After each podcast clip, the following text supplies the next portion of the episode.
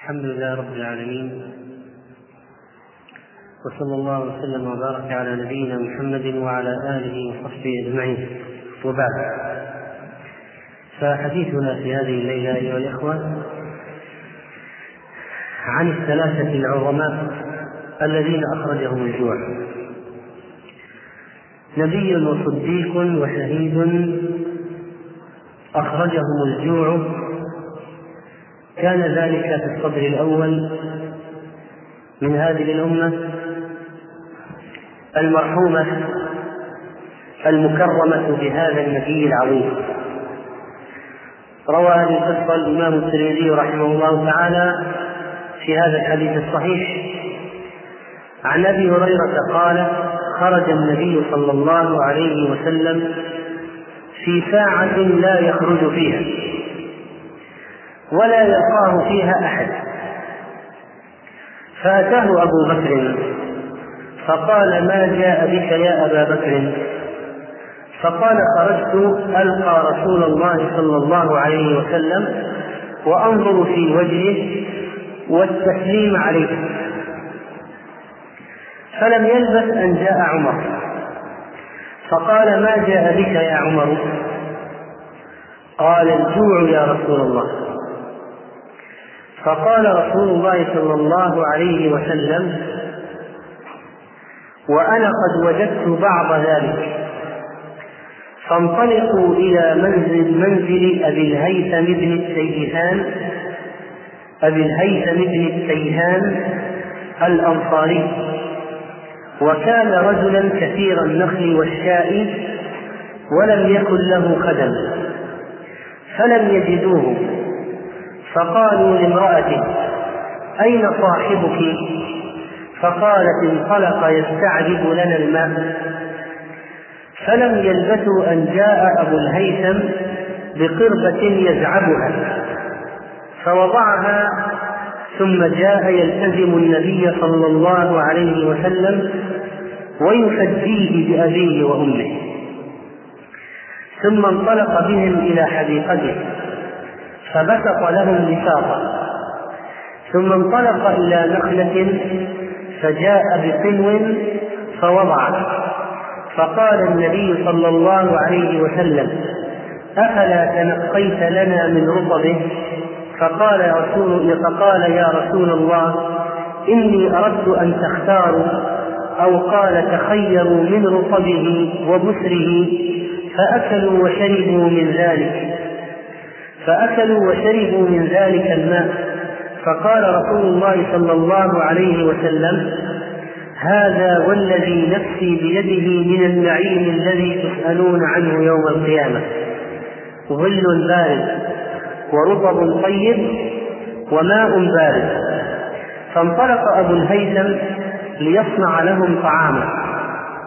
فقال النبي صلى الله عليه وسلم لا تذبحن ذات در قال فذبح لهم عناقا أو جديا فأتاهم بها فأكلوا. فقال النبي صلى الله عليه وسلم هل لك خادم؟ قال لا. قال فإذا أتانا ثدي فأتنا. فأتي النبي صلى الله عليه وسلم برأسين ليس معهما فارس. فأتاه أبو الهيثم. فقال النبي صلى الله عليه وسلم اختر منهما. فقال يا نبي الله اختر لي فقال النبي صلى الله عليه وسلم إن المستشار مؤتمن. خذ هذا فإني رأيته يصلي واستوصي به معروفا. فانطلق أبو الهيثم إلى امرأته فأخبرها بقول رسول الله صلى الله عليه وسلم فقالت امرأته ما أنت ببالغ ما قال فيه النبي صلى الله عليه وسلم إلا أن تعتقه؟ قال فهو عتيق. قال فقال النبي صلى الله عليه وسلم إن الله لم يبعث نبيا ولا خليفة إلا وله بطانتان. بطانة تأمره بالمعروف وتنهاه عن المنكر وبطانة لا تألوه خبالا. ومن يوق شحا ومن يوق بطانة السوء فقد وقي. قال عيسى الترمذي رحمه الله هذا حديث حسن صحيح. هذا الحديث يقول فيه أبو بكر الصديق رضي الله عنه خرجت ألقى رسول الله صلى الله عليه وسلم وأنظر في وجهه والتسليم عليه.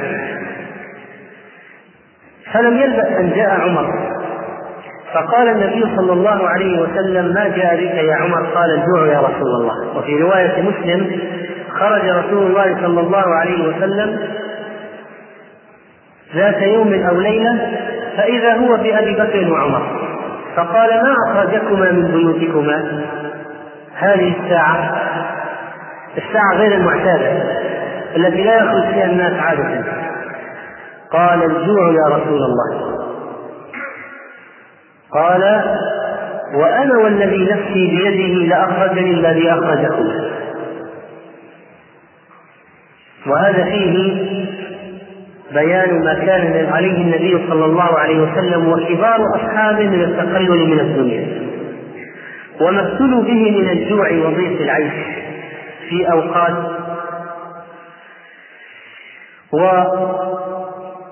وقال لهم فانطلقوا إلى منزل أبي الهيثم وأبو الهيثم رضي الله عنه اسمه مالك ابن السيهان أو ابن التيهان فقال النبي صلى الله عليه وسلم فقوموا فقام قوموا فقاموا معه فأتى رجلا من الأنصار. وكان مالك بن التيهان رضي الله عنه رجلا كثير النخل والشاء والشاء الغنم جمع شاة ما وجدوا الرجل وما كان عنده خدم فقالوا لامرأته أين صاحبكما؟ فقالوا لامرأته أين صاحبك؟ وفي رواية مسلم فلما رأته المرأة قالت مرحبا وأهلا فقال لها رسول الله صلى الله عليه وسلم أين فلان فقالت خرج يستعجب لنا الماء يعني يطلب لنا الماء العذب الذي لا ملوحة فيه. ثم بعد ذلك جاء أبو الهيثم رضي الله تعالى عنه جاء بقربة يزعبها. ومعنى يزعبها أي أنه احتملها وهي ممتلئة يتدافع بها ويحملها لثقلها فلما رأى النبي صلى الله عليه وسلم هش له غاية الهشاشة التزمه وعانقه وضمه إلى نفسه. ثم انطلق بهؤلاء الثلاثة ضيوف الكرام إلى حديقته الروضة ذات الشجر فجاء بسلو وهو العز من الرطب فجاءهم بعفق فيه بسر وتمر ورطب نفس العفق فيه بسر وتمر ورطب. ولما جاء به وضعه بين أيديهم. فقال عليه الصلاة والسلام أفلا تنقيت لنا من رطبه اخترت لنا من الرطب فقال أبو الهيثم إني أردت أن تختاروا أو تخيروا من رطبه وبسره التمر قبل أن يصبح رطبا يكون بشرا وبعد ذلك يتحول إلى رطب. في النخلة الثمر أول ما يطلع يكون طلعا ثم بعد ذلك يصبح بلحا ثم بعد ذلك يصبح بسرا ثم بعد ذلك يصبح رطبا. لما أكل النبي صلى الله عليه وسلم قال هذا والذي نفسي بيده من النعيم الذي تسألون عنه يوم القيامة. وفي رواية مسلم فلما أن شبعوا ورووا قال رسول الله صلى الله عليه وسلم لأبي بكر وعمر والذي نفسي بيده لتسألن عن هذا النعيم يوم القيامة. أخرجكم من بيوتكم الجوع ثم لم ترجعوا حتى أصابكم هذا النعيم. حتى أصابكم هذا النعيم. ولما أراد الرجل أن يذبح لهم طعاما أو يذبح لهم شاة قال النبي صلى الله عليه وسلم لا تذبحن ذات ذر يعني ذات لبن في رواية مسلم إياك والحلوب. فذبح لهم عناقا وهي الأنثى من أولاد المعز أو جديا من أولاد المعز الذكر يسمى جدي. وقدمه إليهم النبي صلى الله عليه وسلم سأله عن هل له خادم؟ بهذا المال يحتاج إلى من يخدمه؟ قال لا. فقال فإذا أتانا سد أي من أسارى من أسارى المشركين فأتنا. فجاء النبي عليه الصلاة والسلام برأسين من العبيد وجاء أبو الهيثم. فقال عليه الصلاة والسلام اختر منهما اختر واحدا منهما. فأبو الهيثم قال اخترني يا رسول الله أنت اخترني. فقال النبي صلى الله عليه وسلم توطئة وتمييزا قبل الاختيار إن المستشار مؤتمن. يعني الذي يطلب منه الرأي وتطلب منه النصيحة هذا لابد أن يؤدي الأمانة. لابد أن يؤدي الأمانة. إن المستشار مؤتمن. ولا يجوز له أن يخون المستشير بأن يكتم ما فيه مصلحة له. فأشار عليه الصلاة والسلام إلى واحد منهما قال خذ هذا فإني رأيته يصلي. ظهرت على هذا الأسير ظهر عليه آثار الصلاح وبدأ يصلي وكان يصلي. والصلاة تنهى عن الفحشاء والمنكر فأعطاه هذا الرجل وقال له استوصي به معروفا. اصنع به معروفا. أحسن إليه. ثم إن النبي صلى الله عليه وسلم لما أعطاه هذا العبد له ورجع إلى بيته قال بعدما سألته المرأة قال لها النبي عليه الصلاة والسلام أوصاني بأن أستوصي به خيرا. فقالت المرأة ما أنت ببالغ ما قال فيه النبي صلى الله عليه وسلم إلا أن تعتقه. يعني أحسن شيء تستوصي به خيرا أن تعتقه. فقال الرجل هو عتيق. متى ما تلفظ الإنسان بالعتق وقع العتق. فقال النبي عليه الصلاة والسلام على إثر ذلك إن الله لم يبعث نبيا ولا خليفة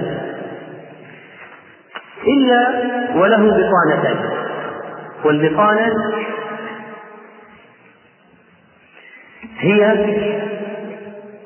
هم الخاصة خاصة الرجل الذين يعرفون أسراره لثقته بهم. شبههم ببطانة الثوب لأن البطانة مما يلي الجسد من الباطن من الداخل.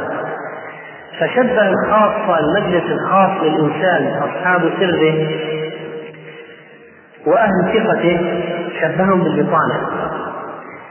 من قربهم للرجل ومن علمهم بباطنه وحقيقة أمره وأسراره هؤلاء هم البطانة.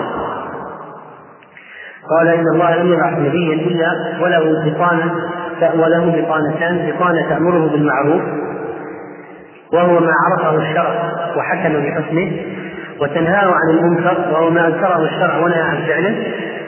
وبطانة لا تألوه خبالة يعني لا تقصروا في إفساد أمر كقوله تعالى لا يألونكم خبالة يعني يأمرونه بالشر يسعون في إفساده ومن يوق بطانة السوء فقد وقي ومن يوق بطانة السوء فقد وقي هل النبي عليه الصلاة والسلام هو هو نبي له بطانتان؟ فقيل إن المراد بالبطانتين في حق النبي الملك والشيطان. وشيطان النبي عليه الصلاة والسلام أسلم. أعانه الله عليه فدخل في الإسلام. وقيل أسلم يعني أسلم من شره. فما من نبي ولا غيره من الخلفاء إلا وله بطانتين. وقال عليه الصلاة والسلام من ولي منكم عملا فأراد الله به خيرا جعل له وزيرا صالحا نسي ذكره وإن ذكر أعانه ولو أن الإنسان لم يوجد له بطانة من الشر فإن نفسه أمارة بالسوء. ومن يوق بطانة السوء فقد وقي. الذي يمنعه الله من بطانة السوء ويعصمه الله من بطانة السوء فقد وقي الشر كله. هذا الحديث فيه فوائد. الفائدة الأولى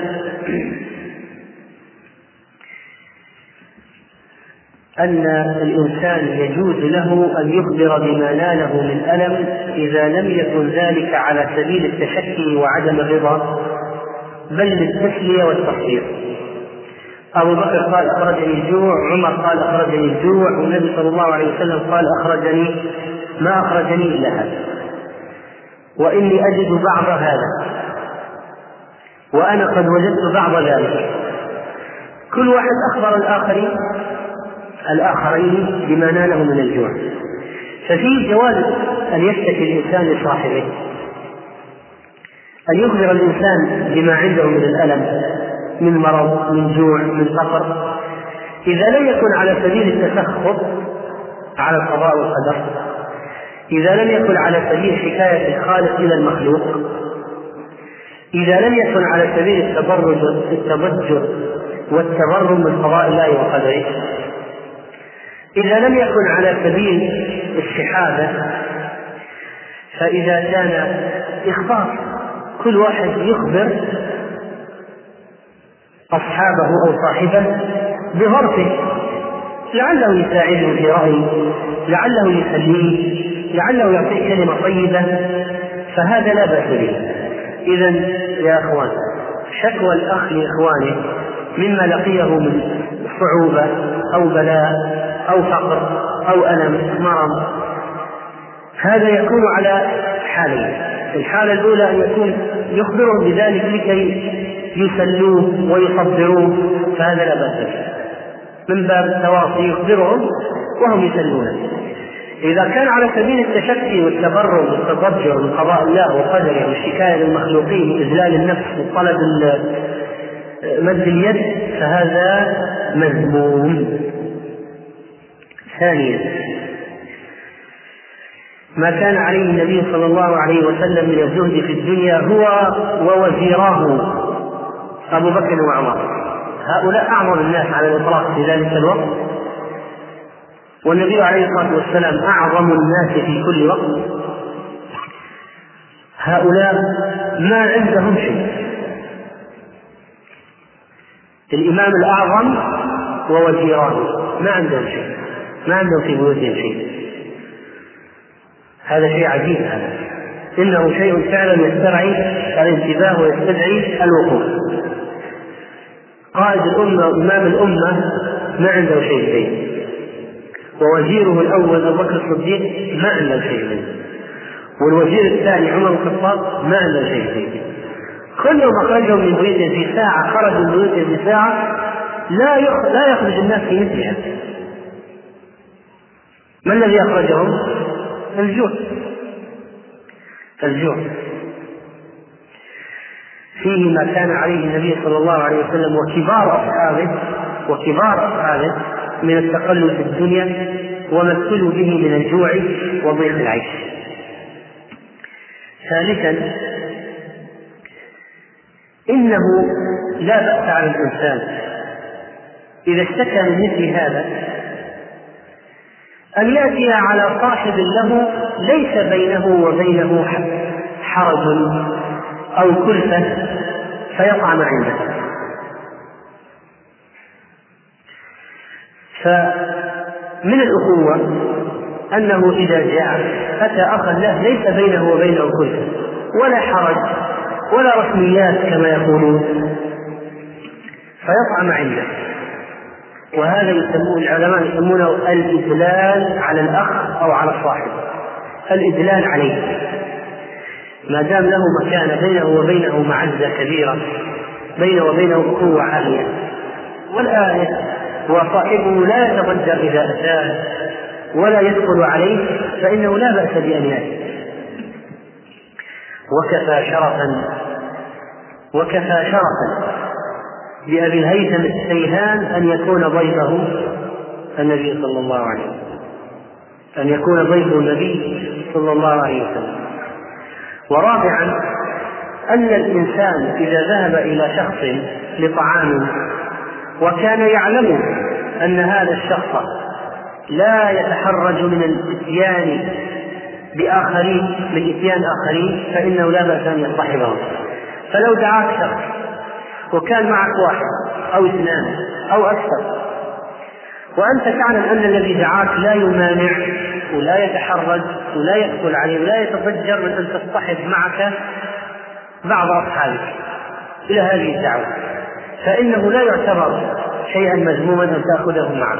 ما دام أنت تعلم رضاه وأنه لا يدخل عليه ولا يحرج وأن عنده ما يكفي الجميع فلا حرج من أن تذهب إليه أن تذهب بهم إليه. وأما إذا ذهب الإنسان ومعه شخص لا يدري هل صاحب البيت يأذن أو لا يأذن فإنه يستأذن لهذا الشخص فيقول يا فلان يا صاحب الدار أنا مدعو عندك ومعي واحد لم يدعى هل تسمح له فيدخل أو ينصرف فيرجع؟ فإذا أذن صاحب البيت بدون حرج بدون إحراج برضا فإنه لا بأس أن أن يدخل هذا الشخص ولو لم يدعى الخامس أن الإنسان إذا كان غنيا فإنه يستخدم غناه في طاعة الله. فيكرم أهل العلم يكرم الصالحين يفرح إذا قدم عليه الضيوف الصالحين. يفرح. ولذلك أبو الهيثم فرح جدا بقدوم النبي عليه الصلاة والسلام وقام يعتنق. وقال من أكرم أضيافا مني؟ لا أحد اليوم أكرم أضيافا مني. محمد صلى الله عليه وسلم. وأبو بكر وعمر من بقي؟ أكرم أضيافا من هؤلاء؟ من هو أكرم من هؤلاء؟ ما في ولذلك كان فرحه عظيما. فيسر المؤمن يفرح إذا قدم إلى بيت أحد الصالحين أو العلماء يسر ويفرح وهذا من علامات الإيمان أن الإنسان يسر ويفرح بقدوم أهل الخير إلى بيته. وبالذات إذا جاءوا من غير دعوة مفاجأة سارة جدا أن يقدم أهل الخير إلى بيته مفاجأة سارة للغاية. الفائدة الثالثة جواز الكلام مع المرأة الأجنبية بدون فتنة إذا كان بغير فتنة ولا محذور شرعي فإنه لا بأس على الإنسان أن يتكلم مع المرأة الأجنبية فالنبي صلى الله عليه وسلم لما جاء إلى هذا الرجل قالوا للمرأة أين صاحبك؟ من هو الصاحب؟ الزوج، ما هو الدليل على أن الزوج يسمى صاحبا أو الزوجة تسمى صاحبا؟ قال الله تعالى وصاحبته وأخيه إذا الزوجة تسمى صاحبة والزوج صاحبها لأن بينهما مصاحبة يصاحبها في هذه الحياة بالعشرة الزوجية. فقال أين صاحبك؟ فقالت انطلق يستعذب لنا الماء. فرحبت بهم النبي صلى الله عليه وسلم. ومرحبا وأهلا. وتركتهم يدخلون وفي هذا الفائده السابعة أنه يجوز للمرأة أن تدخل إلى بيت زوجها من كان تعلم يقينا أن زوجها لا يمانع في دخوله. أما إذا كان زوجها منعها من إدخال فلان من الناس ما يجوز لها أن تدخله. حرام عليها أن تدخله. لا تأذن في بيته إلا بإذنه كما أخبر النبي صلى الله عليه وسلم. لا تأذن في بيته إلا بإذنه. ما تدخل أحد البيت لا جارة لا قريبة لا بعيدة ولا رجل ولا رجال ما تدخل أحد إلا بإذنه فإن كانت تعلم أنه يأذن أدخلت الفائدة الثامنة حرمة الخلوة بالأجنبية والنبي صلى الله عليه وسلم لما جاء جاء معه من؟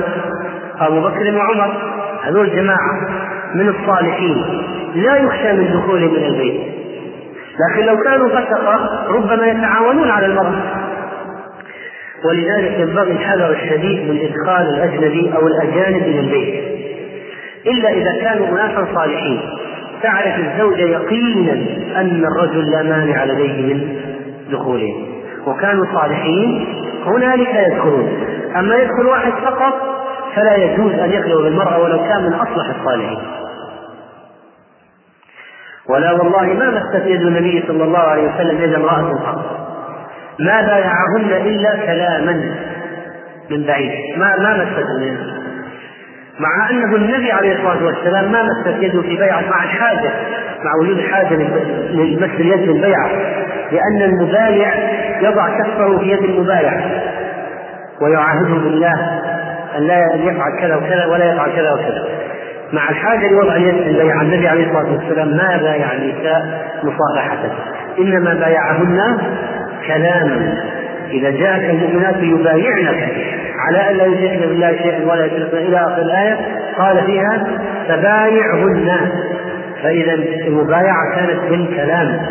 أما عائشة تقول والله والله ما مست يد رسول الله صلى الله عليه وسلم يد امرأة قط فإذا لا خلوة لا مع صالح ولا مع غير صالح ولا مصافحة لا من صالح ولا من غير صالح المصافحة حرام. أما دخول البيت فيكون بإذن الزوج أو من كانت تعلم يقينا أن الزوج لا يمانع لدخولهم وكانوا صالحين لا يخشى منهم. لأن الفاجر إذا دخل أولا قد يفضي دخوله إلى الحرام مع المرأة. ثانيا قد يسرق ويلبس. ثالثا قد يضع فيه سحرا أو يضع فيه شيئا. وكم من الناس ابتلوا في بيوتهم من جراء دخول ناس فجرت سفقة لا يؤمنون إلى البيوت. وقد يطلعون على في البيوت وأشياء ولذلك لا يدخل الإنسان بيته إلا من يثق به. خصوصا في هذا الزمن. هذا الزمن الواحد يجب أن يتحرى في دخول بيته أكثر من أي زمن آخر. لأن الفتن فيه عمت وكثرت فيه المحرمات والفحش والفسوق والعصيان فيجب الحذر التام من إدخال الأشخاص إلى البيوت الفائده التاسعة أن من أدب الضيافة استحباب المبادرة إلى إكرام الضيف بما يتيسر ريثما ينضج الطعام. هو الآن جاء ضيف مفاجئ. فجأة جاء ضيف. طيب أنت لا لم تستعد لطبخ وليمة ولا ذبيحة ولا شيء. فما هي السنة؟ ما فعله هذا الصحابي. أولا جاء أتى لهم بأي شيء؟ بعبء تمر. رطب بشر بشر ورطب وتمر. آه، يأكلون. من هذا البشر والرطب البلح لتسكين جوعتهم في البداية. ريثما يصنع لهم يصنع لهم طعاما. بعضهم استدلوا به على تقديم الفاكهة على الخبز واللحم.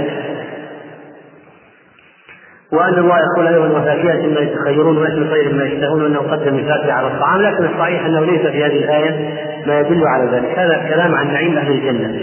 ونعيم أهل الجنة يختلف بطبيعته عن نعيم عن عن أهل الدنيا. والفاكهة وضعت قبل الطعام ولا بعد الطعام حسب مصلحة الناس وما تعود عليه الناس فلا بأس بذلك. وربما بعض الناس لو تضع له فواكه وأشياء في البداية يقول يا أخي هات هات هات هذا الدسم. هذا الخرافة هذا الشيء المهم. جاي تشغلنا بالأشياء الجانبية. فإذا الناس على ما تعودوا. الناس على ما تعودوا. إكرام الناس على ما تعودوا عليه.